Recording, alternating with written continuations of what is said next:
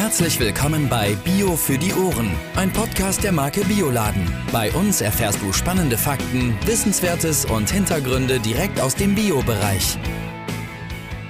Hallo und herzlich willkommen bei Bio für die Ohren.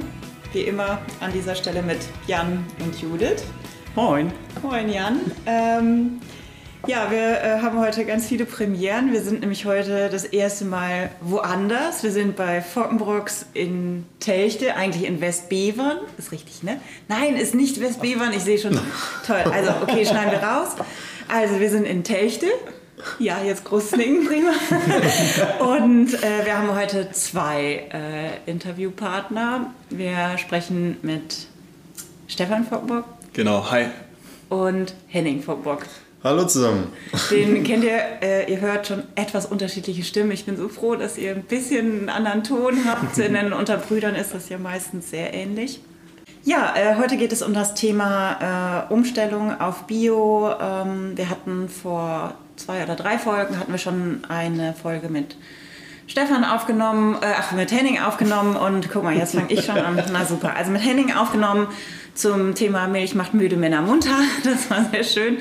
Und ähm, ja, da ist eben ein zweites Thema aufgekommen: Umstellung auf Bio. Fockenbrock sind gerade seit ein paar Wochen auf Bio umgestellt und da steigen wir mal direkt ein. Vielleicht stellt euch kurz vor, was macht ihr hier auf dem Hof? Wie alt ist der Hof? Dass wir da nochmal einen kurzen Einstieg haben. Ja, dann fange ich einfach mal an. Ich bin Henning Fockenbrock, 22 Jahre alt, habe Landwirtschaft gelernt und bin aktuell im Studium und steige dann auch später hier im Betrieb ein. Möchte das quasi so weiterführen und äh, ja, bin quasi auch dann neben der Landwirtschaft Mädchen für alles, überall wo es brennt, dann werde ich gerufen. Ja, ich bin Stefan, 24, ähm, habe die Ausbildung als Milchtechnologe absolviert. Bin nach der Ausbildung dann direkt hier zu Hause eingestiegen und ähm, ja, seitdem bin ich mitten im Geschehen. Ähm, und das ist dann letztendlich so eine Harmonie von, von der Landwirtschaft zur Molkerei, dass es doch ein sehr kurzer Weg ist von der, ähm, vom Rohstoff Milch ähm, zur Weiterveredelung der Produkte. Ja, und das ist jetzt auch nämlich das Besondere. Wir haben eben schon eine Hofführung bekommen von euch und äh, konnten die Kälber sehen. Jan durfte auch schon einem Kalb einen Namen geben. Vielleicht kannst du das noch mal kurz erzählen, Jan. Ja, sicher. Und zwar, äh, das Kälbchen heißt jetzt Daria und die Mutter war Diana, genau. Diana, richtig. Diana und Daria. Und ähm, äh, vielleicht ganz cooler Fun Fact, also ihr sagt ja, äh, dass äh, Mutter und Kälbchen dann denselben Anfangsbuchstaben haben, ne? Ja, genau. Das ist auch auf vielen Höfen so. Das wird irgendwie oft gang und gäbe. Irgendwie. Das wird so gemacht und äh, ist eigentlich ganz schön, so dass man dann halt auch für die Tochter so ein bisschen einen Dienst auf die Mutter hat. Genau. Später, also je nachdem, wie züchterisch so ein Betrieb dann quasi das nachverfolgt, hat man dann ganz klar die Zuchtlinien, weiß genau, hey, diesen Abstammung oder die, die Kuh war damals schon gut oder die Mutter und deren Mutter, das ist schon eine, schon eine schöne Sache, die man dann auch quasi in dieser Milchviehherde lebt als Landwirt, als Bauer, ja. Wie viele Kühe habt ihr? 85 Kühe. Damit sind wir auch ein relativ kleiner Betrieb mittlerweile. Ne? Das ist halt nicht mehr äh, quasi äh, was Großes, 85 Kühe zu halten. Ne? Der Trend geht auf jeden Fall zu mehr. Und ja, da haben wir uns aber eben rausgeklingt und äh, dann in die Direktvermarktung eingestiegen, einfach weil wir auch nicht mehr weiter wachsen wollen. Wir sind glücklich mit diesen 85 Kühen und äh, ja, finden es viel schöner und es macht viel mehr Spaß, quasi wieder am direkten Verbraucher zu sein, mit ihm zu kommunizieren, was er haben möchte und diese Milch wieder direkt zu verkaufen und äh, nicht einfach die Milch abzuliefern an einer Großmolkerei, sondern selber was draus zu machen. Wenn ihr euch den Hof mal angucken könnt, äh, wollt, dann äh, könnt ihr das auf jeden Fall bei Instagram machen. Danke, Judith, dass du es ansprichst. Gerne, sagst du mal, wie heißt der Account? Biohof Fockenburg mittlerweile. Super. Ansonsten ein bisschen mehr über den Hof erfahren, Hintergrundwissen, könnt Genau. ihr auch Bilder bei uns auf bioladen.de natürlich, das für den Einstieg. Aber ähm, bevor wir jetzt so in die Details reingehen, was ihr jetzt macht, ähm, ihr seid erst seit wann genau biozertifiziert? Bioland zertifiziert? Genau, Bioland sogar, also nach dem Anbauverband, ähm, zertifiziert tatsächlich seit Anfang Mai. Aber umgestellt oder seit, also in der Umstellung befinden wir uns schon äh, seit äh, Ende äh, 2019 war das, im Herbst. Zwei Jahre? Ja, ja. Die Milch kann man dann schon nach zwei Jahren Umstellungszeiten äh, produzieren in, in Bioqualität. Ähm, solange man die Fütterung hinbekommt, das ist immer ganz wichtig, dass man da passend A-Ware, so nennt man dann die voll zertifizierte Futterkomponente quasi vom Feld, ähm, die aber erst nach drei Jahren entsteht. Das heißt, nächstes Jahr ernten wir A-Ware, aktuell ernten wir U-Ware. U-Ware reicht aber schon, wenn man zu einem gewissen Teil diese nur füttert. Ist ein bisschen kompliziert, ganz klar aber geregelt. Da gibt es Definitionen und äh, Vorgaben, wie man dann quasi wie viel prozentual A-Ware füttern muss. Das kriegen wir hin, indem wir noch etwas Kraftfutter kaufen, beziehungsweise Getreide von A-Betrieben, also Biolandbetrieben, die schon fertig sind. Aber richtig durch ist man dann erst nach drei Jahren mit der Umstellung. Aber ich weiß noch, wie wir im Herbst 2019 auf jeden Fall zittriger waren als heute. Kann man wirklich so sagen. Als man, wenn man so ein Ding erstmal angeht und noch gar keine Erfahrung hat, ist man einfach nervöser. Wie nach dem ersten Jahr. Ne? Nach dem ersten Jahr weiß man, so und so geht das, das und das müssen wir jetzt beachten und jetzt hat man schon mal so die grobe Richtung. Und Ihr dann, schon ein Jahr dann hinter Genau. euch und habt schon einmal alles durchgemacht. Richtig. Jetzt ist das zweite Jahr. Ja, dann kommen auch schnell mal diese alltäglichen Dinge, diese Routinearbeiten, die das dann, also die im Bioanbau natürlich in vielen Dingen anders sind, aber die einem dann wieder quasi zur Routine gemacht werden und dann. Bevor wir dazu kommen, was denn anders ist, das wird uns natürlich interessieren. Ähm, vielleicht, wie seid ihr darauf gekommen? Wir hatten in dem anderen Podcast schon so ein bisschen was erwähnt, und zwar, dass ihr beide eigentlich die Idee hattet, äh, auf Bio umzustellen. Und ja, vielleicht könnt ihr beide mal erzählen, wie es ja, wie es dem einen und wie ist es dem anderen gegangen? Und wann habt ihr euch getraut, zueinander zu sagen, wie ist es mit dir? Willst du auch Bio?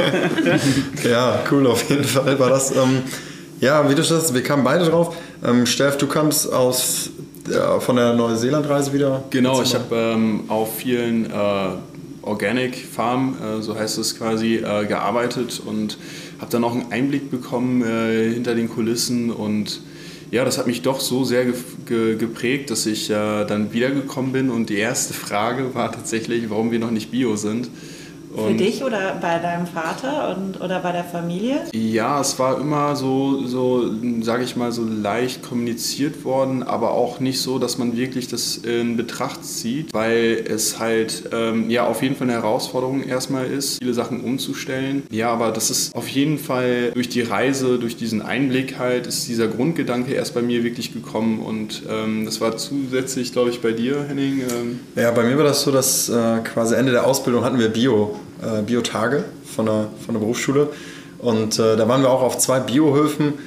Und ein unheimlich prägender Tag für mich, weil man dann wirklich das erste Mal auch richtig damit Praktikern, also so war es bei mir jedenfalls, äh, äh, bis dato habe ich einfach auch nur meine Vorurteile gehabt den Biobauern gegenüber und jeder hat immer so ein schlechtes Beispiel vor Augen. Jeder kennt diesen einen Biobauern, der ganz, ganz komisch ist und den alle irgendwie vor Augen haben, aber der wird dann als leuchtendes Beispiel dargestellt. Ne?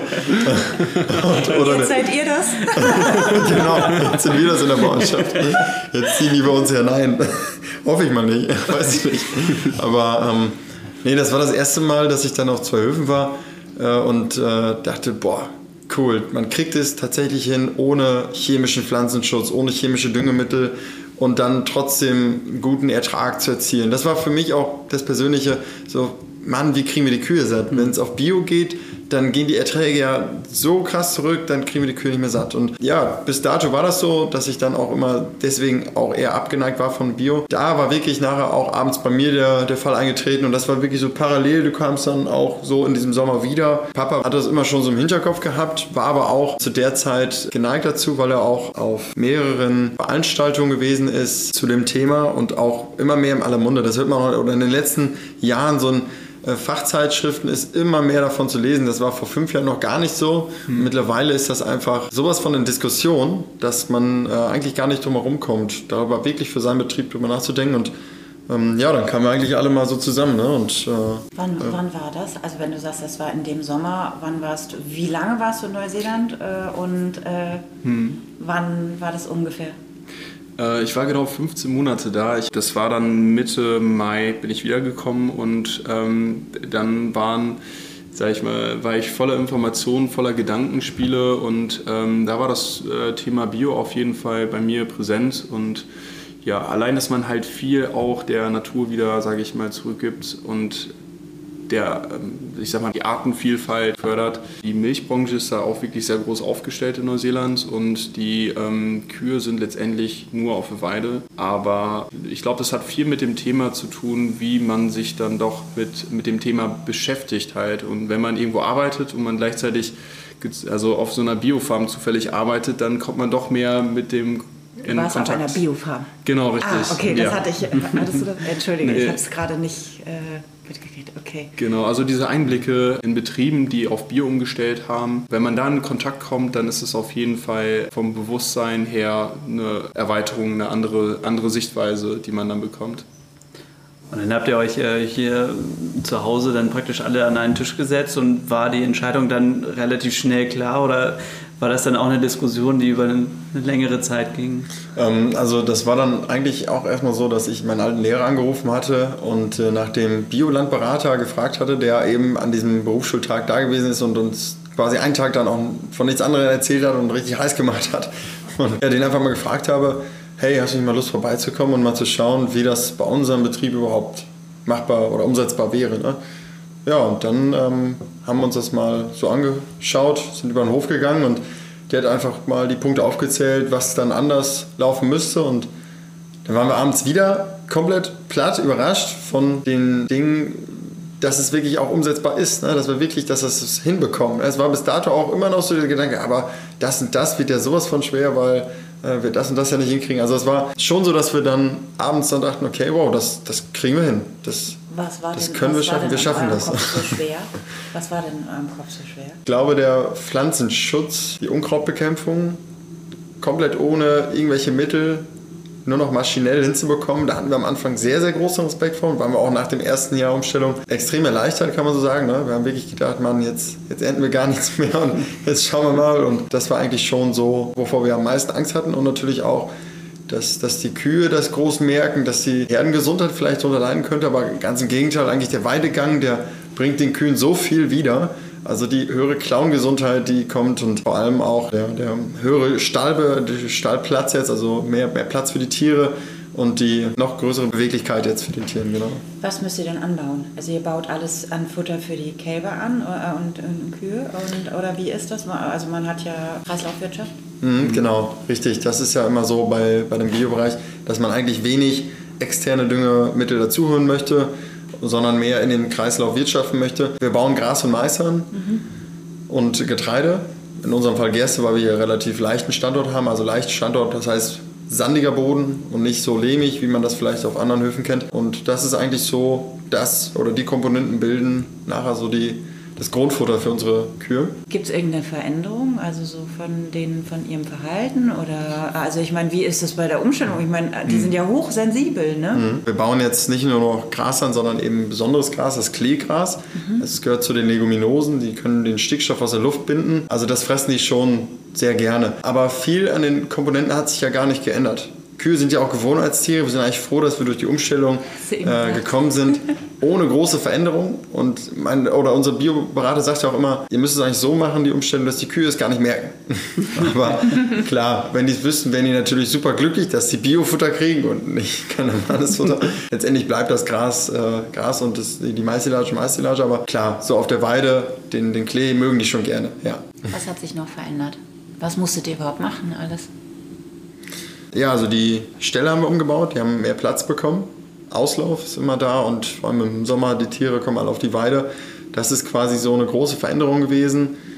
Ja, und natürlich auf dem Acker, ne? der Verzicht auf die Pflanzenschutzmittel, der Verzicht auf die Düngemittel. Was mir auf jeden Fall ähm, sehr aufgefallen ist, dass die Artenvielfalt durch die ähm, ja, Kleegrasmischung äh, enorm bei uns zugenommen hat. Also ich weiß nicht, ob du dich noch erinnerst, äh, gerade im Frühling ähm, wenn man dann aus dem Fenster geguckt hat, da waren so viele Gänse und äh, Fischreiher. Das ist ähm, wirklich Wahnsinn, dass dann. Storche auch. Genau, sehr Falls viele einer vom Nabu zuhört. ja, das war, das war auf jeden Fall sehr erstaunlich. Ja, man hat dann doch eher gesehen, dass man für die Artenvielfalt was Positives beiträgt. Ja, das ist einfach darauf zurückzuführen, dass das Gras nicht mehr Gras ist, sondern das Gras blüht auf einmal. Also Klee, den lassen wir auch gerne dann blühen. Wir lassen gerne bei der Grasernte dann auch mal Streifen stehen. Das posten wir übrigens auch auf Instagram. Aber damit man das auch sieht, also Das ist schon Wahnsinn, wenn man dann auch in der Ernte ist und deswegen lassen wir da gerne Streifen stehen, weil da wirklich alles kreucht und fleucht. Schmetterlinge, Insekten, Bienen, die fliegen auf einmal alle in diesem blühenden Kleegras rum. Das gibt dann natürlich auch was, ne? Und vor allem die Schwalben sind nur noch am, finden dann ja auch mehr Futter, wenn die ganzen Insekten da sind. Schön, wenn man sieht, in welcher kurzen Zeit ja eigentlich ja. man schon was bewegen kann. Ja. Doch, und das ist dann auch für die Zufriedenheit auf jeden Fall fördernd. Apropos Zufriedenheit. Ich bin super zufrieden hier. Also, äh, Mit der Milch auch? Mit der Milch auf jeden Fall. Ja, wir haben ähm, ein sehr gutes Molkereiteam. Die Arbeit ist sehr vielseitig und das Besondere hier dran ist halt dieses familiäre Klima, dass man wirklich ähm, eher eine Familie ist als äh, ein Mitarbeiterklima. Ja, man achtet nicht auf die Uhrzeit hier, man ist froh, dass man, man ist auch stolz darauf, dass man wirklich ein so gutes regionales Produkt halt auch machen kann, was letztendlich alles aus einer Hand kommt und wir ähm, halten die Arbeitszeiten aber noch ein. Nicht, Ihr seid ja Biobetrieb jetzt. Als ne? potenzielle äh, Milchtechnologen zuhören. auf jeden Wir Fall. gar nicht auf die Uhr, das ist so eine 24-7 hier. Das ist, äh, das ist nicht schlafen. genau was Positives, dass man da nicht auf die Uhr guckt. Man macht die Arbeit auf jeden Fall sehr gerne und das Schöne ist natürlich, dass man auch immer direkt mit den Kunden in Verbindung steht, weil es halt regional passiert. Also es besteht auf jeden Fall zu jeder Abteilung äh, ein persönlicher Kontakt und äh, man steht immer wiederum in Verbindung, was das halt auch sehr besonders macht, dass man alles irgendwie mitbekommt und man wird immer gefragt, wenn irgendwas äh, vielleicht noch Produktentwicklung anstehen soll. Ja, man ist selber gefragt, wenn man hier arbeitet und wird sehr eingebunden. Ja, wir durften ja eben noch ein paar Sachen sehen, äh, auf die man sich freuen kann. Das dürfen wir nicht verraten. Was kostet sowas? Eine Umstellung? Ich glaube, die teuersten Investitionen hatten wir in der Landwirtschaft, weil wir da ja wirklich quasi komplett umstellen. Molkerei ist, glaube ich, gar nicht so die Umstellung, kannst du ja gleich nochmal erzählen, Steffen, aber die Hacke und Striegel, quasi die, wie Olaf Scholz sagen würde, Bazookas im Bioanbau. so kriegen wir das Unkraut weg. Also die, der Striegel, der eben wirklich wie so ein Kamm funktioniert im Acker und die Hacke, die nochmal so mit flachen Scharen im Mais, haben wir die dann quasi alles abschneidet und wirklich dann mechanisch versucht wird, ohne Chemie den Acker sauber zu halten. Ne? Das waren so die größten Investitionen. Stallhaltungsmäßig, das ist alles nicht nennenswert. Den höheren Platz, die Weidehaltung, die Wiesen haben wir. Das sind nicht die großen Investitionen gewesen. Genau, und ein neuer Flug ist gekommen. Weil auch beim Flug das einfach schon losgeht. Beim, beim Ackerflügen kommt es darauf an, passt das Flugbild, auch eine Wissenschaft für sich. Also wirklich einen Flug optimal einzustellen, ist unheimlich wichtig, weil dann von Anfang an der Tisch gerade sein muss und nicht mit vielen mhm. Eckenlöchern, weil der Striegelhacke dann nicht mehr so gut arbeitet. Also unheimlich wichtig. Was kostet denn so ein Flug? Hat man da irgendwie eine Vorstellung von bis? Also ich, mhm. äh, bisher, wir sind ja Städter. Mhm. also, da bist du eher ein Thema drin, Henning. Ähm, ja, also Striegel, Hacke, Flug zusammen und dann musste noch Pflegebereifung kommen für den Trecker. Sind wir da bei 100.000 gewesen, ne? Das äh, kann man ganz so sagen. Aber das ist gut, das sind auch Zukunftsmaschinen. Ja. Wenn wir jetzt in Zukunft immer mehr Pflanzenschutzmittel auch verboten bekommen, dann wird auch die Spritze nicht mehr so viel machen können wie mhm. die Hacke. Die können wir jetzt, damit sind wir unabhängig und Unabhängigkeit ist eigentlich das, was einen so stark macht als Unternehmer. Ne? Und Sagst du nochmal deinen Spruch von, pa von Papa? Ja, Papa, der bringt immer viele Sprüche äh, oder hat sie jetzt in der Kindheit immer eingebläut. Eigener Herr auf eigener Scholle, kostet es, was es wolle. das sagt Papa immer gerne, ja. Äh, oder auch so mit der Molkerei allgemein, mit der Direktvermarktung. Nee, aber also das sind schon dann Maschinen, sag ich mal, die können wir dann auch selber verwenden jetzt und sind auf keine Genehmigung mehr angewiesen. Ja. ja. Zumal diese Maschinen äh, sind ja jetzt nichts, was du die nächsten drei Jahre nur benutzt, sondern das. Genau. Wie, was haben die für eine Langlebigkeit? Also normalerweise, klar, normaler Verschleiß, äh, aber so eine Maschine schafft normalerweise immer die 10, 15 Jahre. Ne? Irgendwann ist dann auch der technische Fortschritt wieder so da, dass man sagt, okay, die Maschine läuft noch, aber es macht Sinn, jetzt in die neue Technik zu investieren, weil die arbeitet noch besser, wie das so ist. Ne? Aber auf jeden Fall äh, sind wir mit den Maschinen auch noch bei anderen Biobauern im Einsatz, weil die auch eben teilweise noch was gesucht hatten. Dadurch kriegen die schon ihre Auslastung. Haltet ihr irgendwie finanzielle Unterstützung oder gibt es sowas für die ähm, Umstellung? Ja, genau, die gibt es aber auch erst sehr spät. Wenn man wirklich im dritten Umstellungsjahr ist, dann bekommt man tatsächlich Gelder dafür und das ist dann eine gewisse Prämie pro Hektar, ähm, was man dann macht. Da erfährt man dann das erste Mal finanzielle Unterstützung. Aber bis dahin ist es ein langer, harter Weg. Das heißt, auch die Umstellung ist ja auch wirklich teuer. Mhm. Man musste auf Reserven zurückgreifen, anders geht es nicht, weil ähm, das Kraftfutter auf einmal teurer wird, die Futtermittelerzeugung überhaupt, die Leistung geht etwas zurück. Das geht erstmal nur aufs Portemonnaie, bis man überhaupt den Stempel bekommt oder das Zertifikat hey, wir haben jetzt Biomilch, ist das quasi erstmal ein reines Invest, Invest, Invest, Invest. Und irgendwann sind wir an dem Punkt, okay, jetzt können wir es als Bio verkaufen und dadurch dann endlich mal unsere höheren Kosten decken. Aber definitiv ist es, ähm, ist es nur empfehlenswert, wenn man dann auch irgendwo einen gesunden Betrieb hat, will ich mal sagen. Also man muss da irgendwo schon Rücklagen haben. Sonst, wenn man, wenn man schon kurz mal aussteht oder mit dem Rücken vor der Wand, ist es schwierig, diese Umstellung zu leisten. Das muss man so sagen, ja. Ist ja auch ein Kraftakt innerhalb der Familie jetzt. Auf jeden Fall. Drei Generationen hier auf dem Hof. Ja. Ne?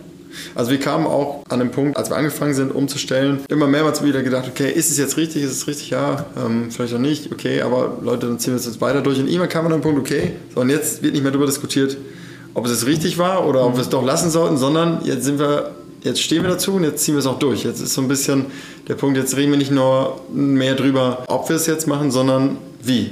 Nur noch das Wort wie ist dann irgendwann am Tisch gefallen und wie lösen wir das Problem und das und nicht mehr machen wir es oder nicht. Weil das bringt dann nachher auch irgendwann. Ne? Das macht dann ja auch fertig und deswegen hat man dann auch irgendwann familiär diesen Punkt erreicht, wo wir sagten, okay, jetzt packen wir das Ding an. Stefan, was hat sich bei dir denn in der Molkerei verändert, jetzt in der Umstellung?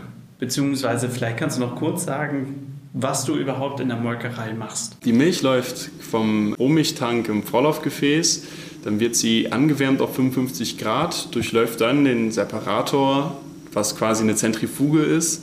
Da wird die Sahne von der Milch getrennt, wird dann quasi vom Homogenisator homogenisiert.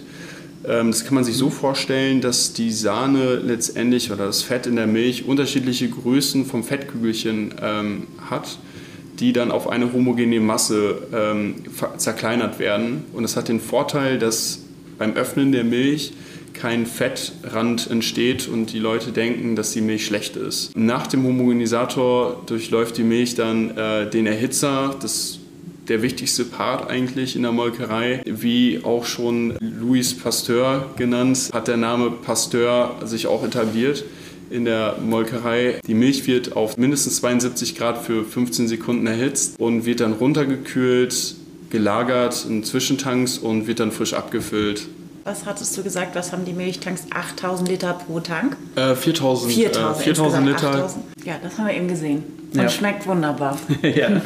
Was hat sich da verändert?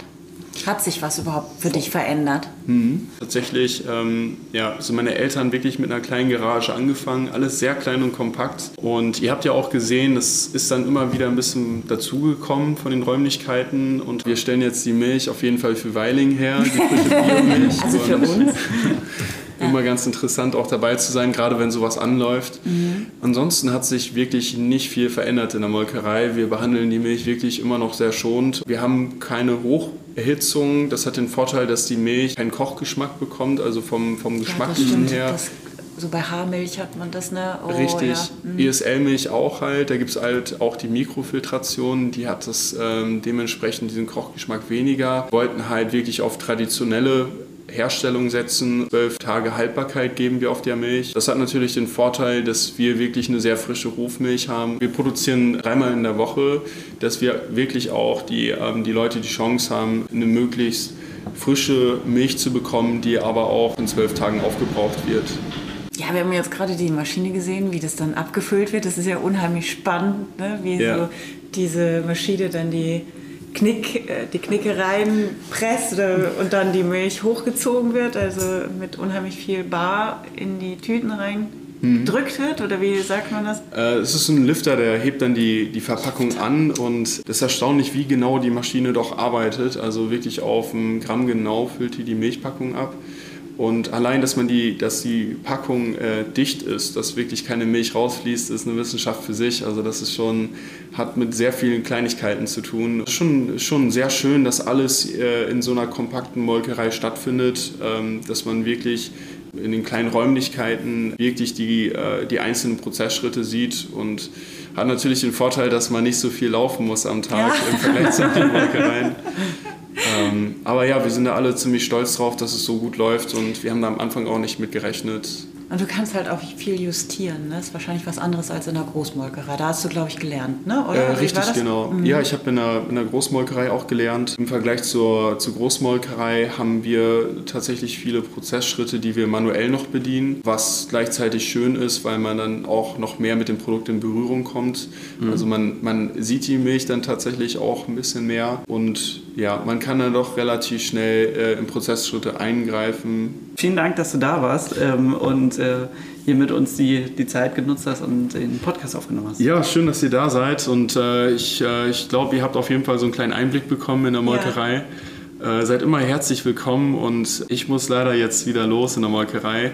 Aber ich hoffe, ihr habt auf jeden Fall noch ein äh, gutes Gespräch. Ja, ich verabschiede mich auf jeden Dankeschön. Fall von hier. Danke, Vielen Dank, dass ihr wart. Ja, cool. Ciao. Ciao. Ciao. Ja, ich bleib dann mal. Wie fühlt man sich nach so einer Zertifizierung, wenn die weg sind, die Kontrolleure? Die haben Fass aufgemacht? Leider nicht, nee. Aber eigentlich hätten wir es tun können, ja. Nee, ähm, doch, darauf arbeitet man dann schon sehr hin ne? und es ist schön, wenn man es dann auch in der Tasche hat. Also so na, lange dann eigentlich, einer aufregenden Zeit und ähm, anspruchsvollen Zeit, aber doch, das fühlt sich super an. Kann man nicht anders sagen. Und mit jedem Verbraucher, mit dem wir sprechen, kriegen wir immer quasi nur ausschließlich ähm, positives Feedback. Alle finden das klasse, dass wir es machen und das entschädigt so ein bisschen den Aufwand dafür, den man dann hat. Ne? Also dieses, dieses äh, positive Feedback dann, ja. Wie ist das in der Umstellung mit den Kontrollen? Wie häufig kommen da Personen vorbei oder hm. in der Umstellung bzw. danach? Also wir werden ja einmal, landwirtschaftlich wird man ja sowieso ganz normal immer kontrolliert, dann von Bioland ähm, gibt es dann Kontrollstellen, die kommen unangemeldet vorbei. Das können ein bis zweimal im Jahr sein. Je nachdem, wie es ist. Wenn wir mal auffallen sollten, dann kommen die vielleicht nochmal schneller wieder. Das heißt, wenn irgendwas nicht in Ordnung ist, dann kommen die natürlich schnell wieder. Ähm, hoffentlich wird das nicht passieren, aber klar, ähm, nee, sonst ganz normal, wie man das auch schon oder wie wir das schon aus der Molkerei kennen. Da kommt auch gerne oder immer mal wieder diese Standardkontrollen werden gemacht, unangemeldet und ja, dafür muss man dann immer alles schüssig haben. Das ist einfach so. Ja. Kommt, äh, schicken wir auch noch die? Genau, von Weiling, richtig. Ah, Mann, es kommt mittlerweile so viel Kontrolle, man weiß gar nicht mehr. Man begrüßt die Kontrolleure nur noch und sagt, hallo, kommt rein. Kommen und gehen. Ja, genau, richtig. Von Weiling ist das auch nochmal eine zusätzliche äh, Audit. Die Gesellschaft für Ressourcenschutz, ne? Ich habe da großen Respekt vor. Also äh, sich auch auf diesen neuen Weg zu begeben, zumal er ja schon sehr lange und sehr viele Generationen hier arbeitet und auch, dass sein Vater, der ja offenbar äh, da schon das gerne machen wollte, aber hm. vielleicht auch euren Ruck noch brauchte oder so, nehme ich mal an.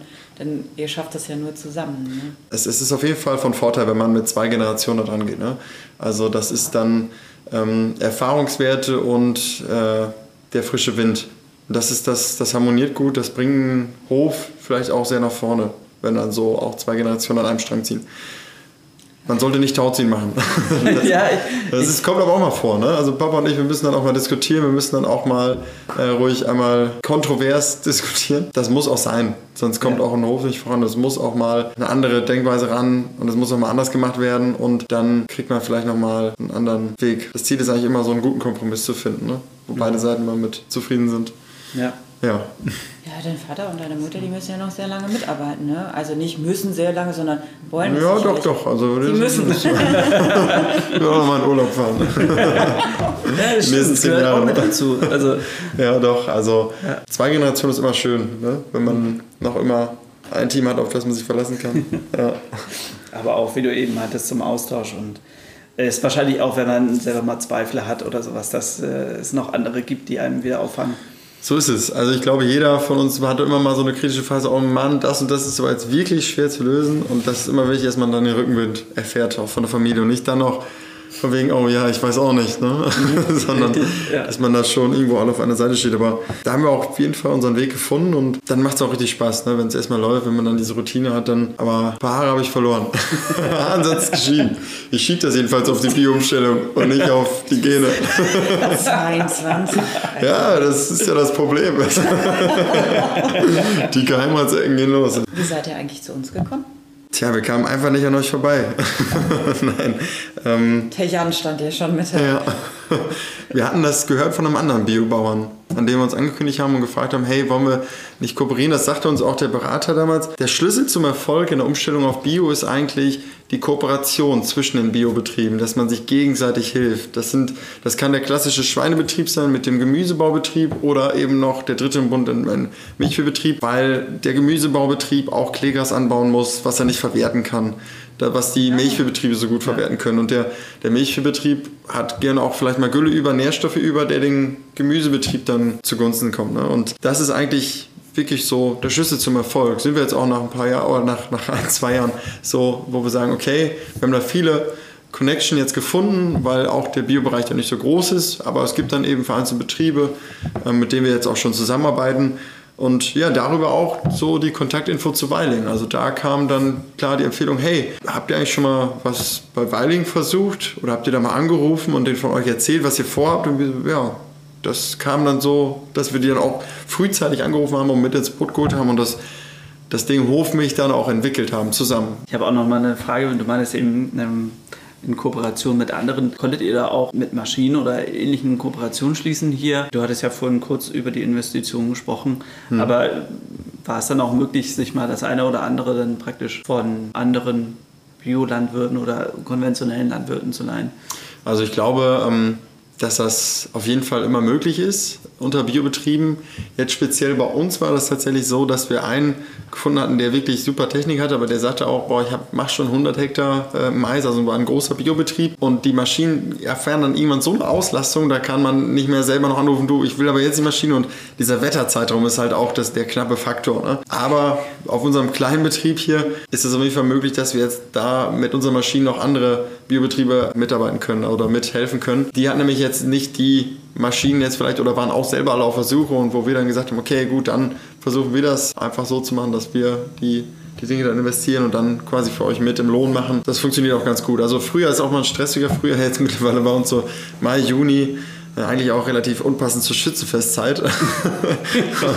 es ist ja hier groß geschrieben in Münsterland. Da hat man eben wirklich diesen knappen Zeitraum. Mhm. Dann im Frühjahr, wenn der Mais jetzt gerade in der Phase ist, okay, jetzt müssen wir striegeln, jetzt müssen wir hacken, weil diese eine Woche bleibt jetzt auch nur trocken oder das Unkraut ist jetzt so weit und auch auf den anderen Betrieben und dann ist es dann wirklich, dann fährt man mal eine ganze Woche, sitzt man auf dem Trecker und fährt alle Betriebe rum, versucht alles Bestmögliche, alles vernünftig hinzubekommen und aber auch das ist eine coole Zeit, also natürlich so am fünften Tag, wenn man man sich nicht mehr ganz auf den sechsten Tag, aber sonst das ganze Jahr über freut man sich drauf. Würdest du sagen, ihr seid jetzt mehr im Austausch mit anderen als vorher? Ja, auf jeden Fall. Jetzt ist es einfach so, dass man sich noch anders austauscht über, über Fruchtfolgen, über andere Kulturen, die vielleicht mal komplettes Neuland sind. Ja, was wir auch wirklich gelernt haben, ist im Biobereich, alle duzen sich. Das war für uns am Anfang ganz ganz schwierig, erstmal zu lernen. Also das kan kannte man halt so nicht. Ne? Auch selbst auf Versammlungen hier von Bauernschaften kann dann wildfremder sein. Das ist eigentlich eine, eine, Sache von ganz, ganz kurz wenigen Worten, dass man beim Du ist. Ne? Und das ist äh, auch eine neue Erfahrung auf jeden Fall, ne? dass wir erstmal lernen mussten. Das kann ich nachvollziehen. Hatten wir schon danach gefragt, wie die Reaktionen sind? Also auch bei dir im Studium. Du bist hm. ja nochmal zur Erinnerung in Osnabrück und studierst. Genau. Ähm, Kommst du einfach wieder nach dem Studium, äh, drittes Semester oder ähnliches und sagst dann, ich, wir machen jetzt Bio? Im Studium aufgeschlossenere äh, Rückmeldung oder, oder so Meinung. Ich habe noch viel Kontakt oder Freunde noch aus der Ausbildung. Und eine Ausbildung hatten wir auch so eine Klasse kein Biobau. Ne? Wir waren auch alle sehr voreingenommen, wie ich schon erwähnt hatte, so mit Vorurteilen. Mhm. Sind wir zu dem Biotag hingegangen. Ja, das wird in den nächsten Jahren aber anders werden. Also ich habe da, ja, ich habe, wie wäre ich genannt vom Spitznamen, auch Öko. Einfach Öko. Der Öko kommt. Einfach, ach, das ist liebevoll gemeint, das ist ja. alles cool. Um, Auf jeden Fall. Das wird mehr. Das wird auch mhm. in den mhm. nächsten Jahren, das wird zunehmen. Deswegen meine ich das, dass ich da nicht mehr lange in der, in der alten Klick alleine bleibe als Biobauer. In der Nachbarschaft hier sind wir der Erste. Das sind auch. Ja, da muss der Pionier ja. sein. Also. Wie Weiling. Ja, wie Weiling. genau. Also. Und dann werden sie auf dich zukommen und sagen, wie war es das bei euch? Wie habt ihr das gemacht? Die hören sich diesen Podcast dann an. du kannst ja auf den verweisen. gemischte, gemischte Rückmeldung aus. Warum Aber sonst, machst du das denn? Also tja. ich meine, dich hat es getriggert, dieses nicht, wenn ich das jetzt so richtig verstanden habe, wie man ohne Gifte auskommt. Aber mhm. da muss ja vorher irgendwie was gewesen sein, oder? Wir sind auch die Einzigen am Markt jetzt. Regional und Bio. Das quasi beides vereint, das können nicht viele. Zumindest hier im Münsterland sind wir der Einzige. Und da war ich auch ein ganz schönes Stück heiß drauf. Ja, so sind wir das dann mal angegangen. Und bislang sind wir eigentlich glücklich. Wir bereuen es noch nicht. Hoffentlich kommt das noch nicht. also bislang sind wir ganz zufrieden. Warum ja. sollte das? Warum sollte das daneben gehen? Warum naja, also irgendwo, klar, haben wir höhere Kosten und die müssen wir an den Verbraucher weitergeben und hoffen auch, dass der das annimmt und nicht nur sagt, hey, wir unterstützen das, sondern dass du auch wirklich unterstützt. Ne? Dass man auch wirklich dann die, die 15, 20 Prozent mehr bereit ist, dafür zu zahlen. Für so ein gutes Produkt, muss man ja wirklich sagen. Für ein Produkt, man kauft ja nicht nur den Liter Milch, so sage ich immer. Ne? Man darf das nicht so sehen, hey, das ist ein Liter Milch, der kostet mich jetzt 79 Cent und warum soll der Liter Milch jetzt 1,39 kosten? Warum? Na, so darf man das nicht sehen. Da, man kauft zu diesem 1 Liter Milch das ganze Umweltprogramm mit, man, man kauft den Tierschutz mit, man kauft das äh, gute Gefühl mit, man, man hat eigentlich viel in diesem 1 Liter drin. Ne? Und so meine ich immer, das muss man eigentlich mit berücksichtigen. Ja, aber ihr habt mit Milch an sich natürlich auch ein echt umkämpftes Produkt. Ne? Schwieriger also, Markt, ja, also preissensible Kunden, ja, auf jeden Fall. Ja, also 10 Cent sind oft entscheidende 10 Cent. Ne? Ja. Nichtsdestotrotz oder gerade deshalb ist das natürlich toll, dass ihr das angeht und das auch mit uns macht. Also ihr habt ganz viele Fans bei uns im Unternehmen, wirklich. Also die Zusammenarbeit mit euch ist einfach toll und ja, das Produkt schmeckt total gut. ich blicke mal zurück zu dem Titel Warum wird man Biobauer? Haben wir das, haben wir das beantwortet? Warum wird man Biobauer? Aus Leidenschaft. Aber man muss dahinter stehen. Dann wird man Biobauer. Wenn man dahinter steht, aber auch alles andere mit berücksichtigt. Also Birkenstockschuhe habe ich mir immer noch nicht gekauft. Strohhut haben wir, haben wir. Check. Aber Birkenstock fehlt noch, ja.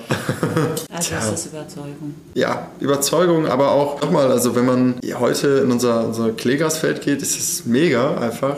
Wenn man da reingeht und es, man, man muss schon fast eine Sonnenbrille aufsetzen, weil sonst was ins Auge bekommt. Nein, also es ist wirklich schon, also das gibt einem schon viel zurück und ja, deswegen machen wir das. Ne? Und auch Gewässerschutz, auch ein großes Thema. Ne? Also die geringere Düngung jetzt das darf man nicht unterschätzen. Also das wirkt sich schon alles positiv aus. Davon bin ich überzeugt. Und, oder wir von der Familie und da, glaube ich, wird man dann Biobauer. Schönes Statement. ja. Lieber Henning, vielen, vielen Dank. Liebe Zuhörerinnen und Zuhörer, wir hoffen sehr, dass es euch genauso gut gefallen hat wie uns und ihr einen kleinen Einblick in den Hof bekommen habt, ins Hofleben und in das Thema Umstellung, Bio-Umstellung. Wenn ihr noch Fragen habt, könnt ihr das sicherlich direkt machen beim Instagram-Kanal. Ansonsten schreibt uns an podcast.bioladen.de. Hört wieder rein in die nächste Folge. Ja, äh, schönen Nachmittag. Wir gießen uns jetzt noch ein Glas Milch an. Ja, ja würde ich auch sagen. Ich hätte auf jeden Fall gerne einen, einen Schluck noch. Du hast noch Fragen oder Anmerkungen? Dann schreib uns an podcast.bioladen.de. Bio für die Ohren wurde dir präsentiert von Bioladen, eine Marke des Bio-Großhandels Weiling. Biopionier seit 1975. Dir hat gefallen, was du gehört hast? Dann sei bei unserer nächsten Folge Bio für die Ohren wieder dabei. Infos zum Podcast findest du auf bioladen.de.